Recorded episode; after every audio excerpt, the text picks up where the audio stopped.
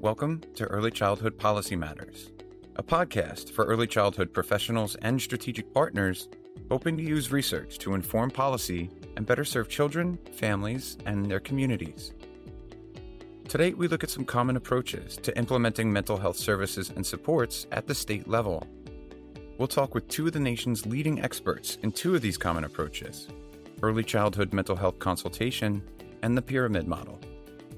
Later, we'll hear from Vanderbilt University's Mary Louise Hemmeter, who spoke about the pyramid model with SRI Education's Todd Grindal.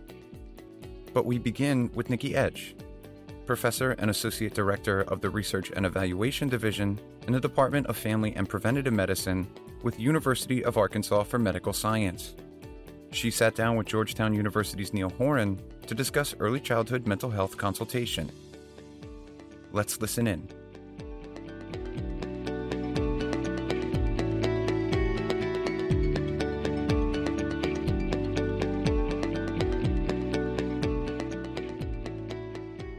Nikki, thanks so much for joining us today. Thanks for having me. I'm excited to have this conversation. From your perspective, what are some of the key components that folks need to think about in terms of infant and early childhood mental health consultation?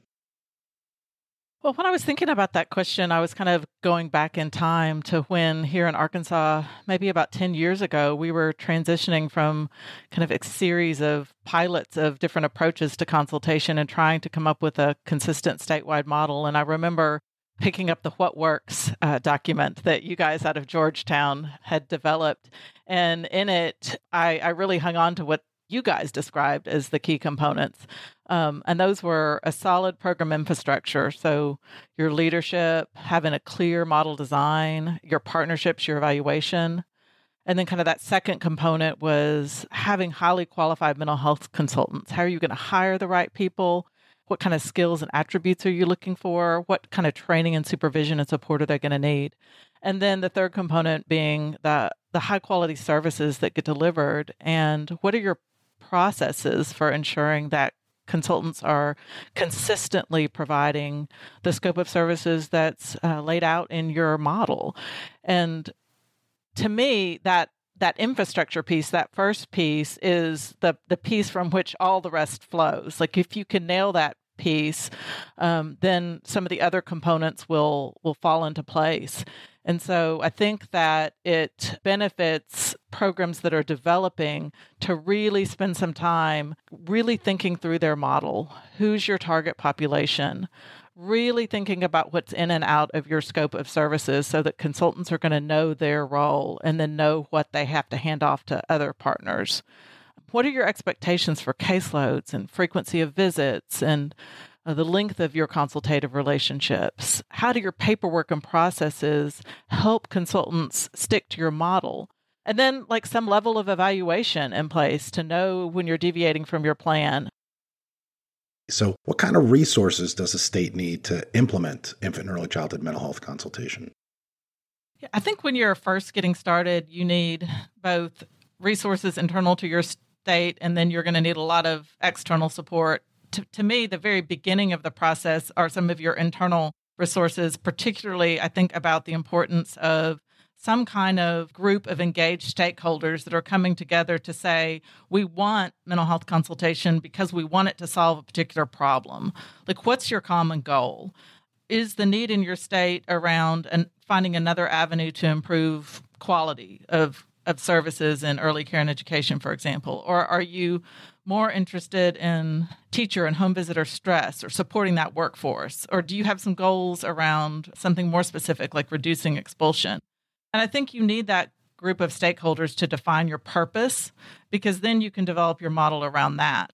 And in many ways, our program kind of drew from multiple examples. So for example, we looked around at all the successful programs with positive outcomes and we said, who's got a shorter model? Because our workforce just isn't vast enough to spend long periods of time partnering with one program. So you kind of put these pieces of information together and match them to your state needs and your state priorities. and in within the bounds of what we know works, kind of craft what you think is going to best meet the needs with the limited resources that you have. I think one of the biggest lessons that I've learned is that different things can work and you can be flexible and you can change over time to meet changing needs and changing priorities in your state. So that's part of the beauty of mental health consultation is that it, it's proven effective as a strategy that can get you to many different outcomes. So in the history of our program, there have been times when the priority of our key stakeholders and our priority was really about programmatic consultation, improving overall classroom quality and social emotional supports in some of the places that needed it the most in our state. And then there were opportunities to change and shift and morph over time as different priorities rose to the surface. And in particular, here in Arkansas, a key priority where a lot of energy has been in our state is reducing suspension and expulsion from early care and education settings. And so we we chose to get on board with that. And that meant giving up some of our programmatic consultation and seeing what we could do to help a broader system succeed in reducing expulsions, it being part of that kind of mission of our state. I'm wondering, are there any of those lessons that you're like, any state should be thinking about this? This is what we learned. It took us a little bit. And boy, if I could tell a state, do this, don't do this, this is probably common for most states. I think that there are some universal things that we can't let go of, and those are just staying true to, again, what the research says works. And so we want to use licensed or licensed eligible mental health professionals to do this work, for example. I think most of us would agree that that's kind of a not negotiable, that's a universal. There are services that are definitely consultative services and services that we would think of as not consultation. So I think those kinds of things are universal. And then so much else is flexible. You know, how are you going to staff it? So for years we were married to our staffing model that we staffed through contracts with community mental health centers because we thought there's such value in having people be a part of their community, people who know their community, who know how to get families connected to other supports if they need it. And that worked until it didn't fully meet our need. And we finally had to hire some little traveling crew, we call them our traveling consultants. Can you talk a little bit about how you've collaborated with universities and state partners? Yeah, this is something that I have grown extremely passionate about because of the benefits it has brought to our work here in Arkansas. In my opinion, it's critical that we remember that infant and early childhood mental health consultation is not the system of social emotional supports in any state it's an important and in, in my opinion a necessary component of a system of supports but it's just not the only component and so we're part of a system that involves trainers of social emotional curricula and technical assistance providers that support developmentally appropriate practice, coaches in approaches like the pyramid model or conscious discipline. And I just think we have to do more work to learn about what our colleagues are doing, to cross train, to seek to understand their work, value their work, champion their work, and see how we can maximize our collective resources by working in close partnership with each other.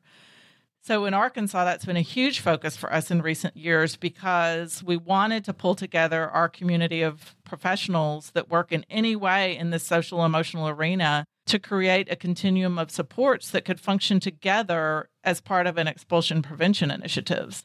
So we have partners at universities who ha- hold one expertise, and we have our mental health consultants, our community mental health centers, our the university that supports them. We have our state team, and by working together as a true team, we have been able to serve well over a thousand children in the last three years that were identified as at risk for expulsion. And we never could have done that if we were relying solely on the consultation program and our capacity. So that collaboration is essential. It almost sounds like what you're saying is that maybe if everybody who's trying to build those social emotional learning supports in a system aren't competitive, but actually see themselves as all working towards a similar goal, he said sarcastically, that part of this is we're all trying to build a system there's one particular part that folks around mental health consultation might be trying to build, that should be in collaboration and partnership with the folks who are working on implementing the pyramid model, the folks who are trying to bring in evidence based treatment interventions and things.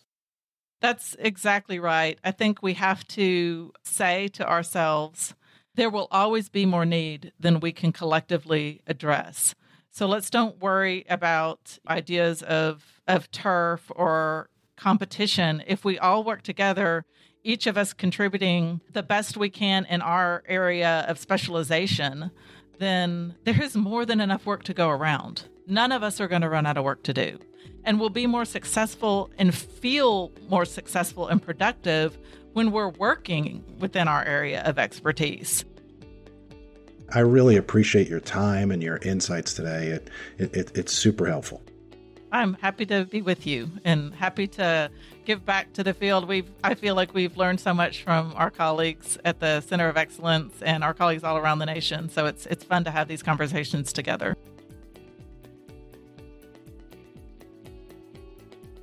Now we turn to the pyramid model and noted early childhood mental health expert Mary Louise Hemmeter. SRI Education senior researcher Todd Grindal recently spoke with Dr. Hemmeter about her work, her research, and what she's learned about successful implementation of the pyramid model at the state level. Let's listen in.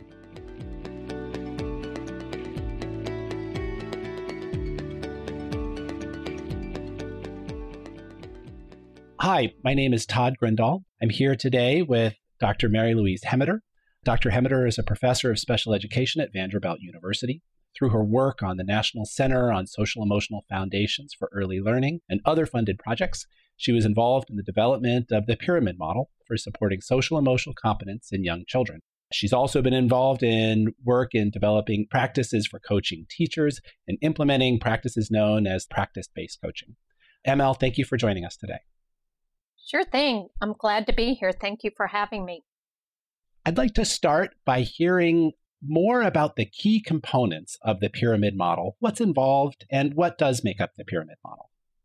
So, the pyramid model is a framework of evidence based practices that is designed to address the needs of all children in an early childhood classroom. So, we know in most early childhood classrooms, you're going to have children who are doing well developmentally, you're going to have children who need a little bit of support developmentally, and then you're going to have some children who need more levels of support, specifically around social emotional development.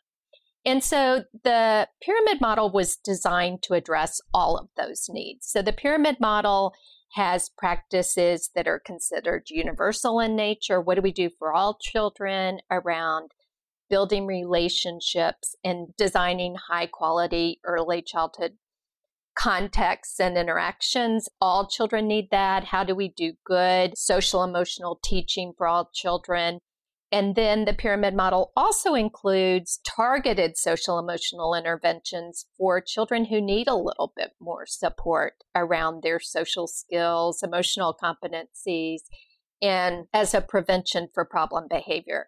And then we also recognize that even when you do all those things well, you're going to have a few children who need more intensive supports around social emotional development. And so the pyramid model has a approach that is designed to develop individualized interventions for those children who need that extra support. For a state that's interested in implementing the pyramid model on a larger scale, what kind of resources do they need and what do they need to be thinking about as they get started? So, I think one of the things that we've learned through our work with the pyramid model is that teachers, caregivers, providers who are going to implement the pyramid model practices really need support to do that. It's a complex set of practices, and teachers and other practitioners need support learning to implement those practices in an individualized way. So, one of the main things we think that states need to do is create a system of professional development or embed into their existing professional development system supports for programs around implementing the pyramid model. We know that it takes more than one shot training. We know that it's not going to be efficient to train one teacher at a time, but rather we need to be really thoughtful about how we get supports to programs, to school systems, to Head Start programs, to childcare programs, wherever our children are spending their time, that helps them build the capacity of that program to address the social emotional needs of all children. And I think one of the challenges for states is that they're often working across systems. So they're working across Head Start and Child Care and public schools. And the kinds of resources and supports that will be needed in those various systems really vary. And so we believe it's really important for states to have teams that cut across service delivery systems that consider what professional development resources they have in the state, how they can train those systems, both in pyramid model implementation, in program wide supports, in practice based coaching, such that we can get support out to the ground level where people actually need to be using the practices. Can you say a little bit about how the pyramid model and the implementation of the pyramid model interacts with other statewide efforts to support the mental health and social emotional development of young children? I think the pyramid model practices are designed to support the social emotional development of all children. They connect to a trauma informed approach to supporting children's social emotional development. And I think that our work around the pyramid model can be supported by a range of people. So it can be supported by early childhood mental health consultants who are out in programs trying to support young children. It can be supported by some type of educational coach who's out there working in early childhood systems. But I think that the most important thing is that we think about social emotional development as something that all children need support around and that we try to think about what systems do we have in our states that are already doing that. So maybe our child care resource and referral systems are doing that. Maybe we have a statewide infant and early childhood mental health consultation system that's doing that. Maybe we have educational resource centers that have coaches in it. We don't see this as something that all of those groups should be competing to do. We see this as being such a important and critical need that there's a place for all of those systems and it's about and that's one of the reasons we think there should be a state team because it should be their job to say what systems exist within our state that can support young children's social emotional development. And how do we make sure we're allocating those resources in a way that's efficient, that's meeting individual programs' needs, and that aren't competing with each other. For states that are considering a wide scale implementation of the pyramid model, what sorts of data do they need to collect to make sure that things are going as planned? I'd say there's three kinds of data states need to be collecting. So, one is are we supporting programs in a way that we would expect programs to be implementing the pyramid model? And so, those are really what we would consider kind of fidelity of state support. So, that's one piece. But I'm going to talk more specifically about what we always say is that we want to ask ourselves are we doing it the way it was designed to be done?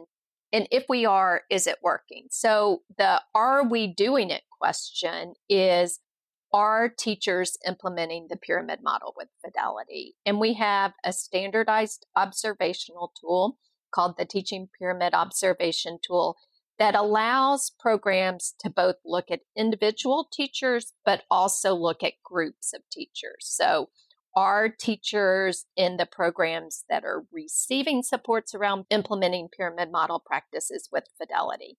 Because we wouldn't really expect to see changes in children if teachers aren't implementing those practices. So, assuming we're doing that data collection, the next piece of data that will be important to collect is the impact that that's having on children's social skills and challenging behaviors.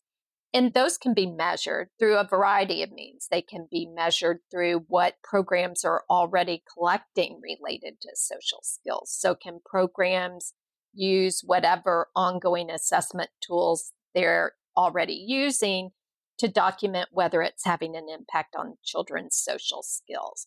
We have a tool called the Behavior Incident Reporting System that programs can use to see if incidences of children's challenging behavior actually go down as a result of implementing the pyramid model. And all of those tools can be aggregated up, meaning we can look at what's the impact on a classroom of children, what's the impact on a program, all of the children in a program, and you could also aggregate those and look at those on a kind of state level in terms of the programs that you're working with. Thank you so much, ML, for taking the time to talk with us today. We really appreciate it. Well, thank you so much for having me.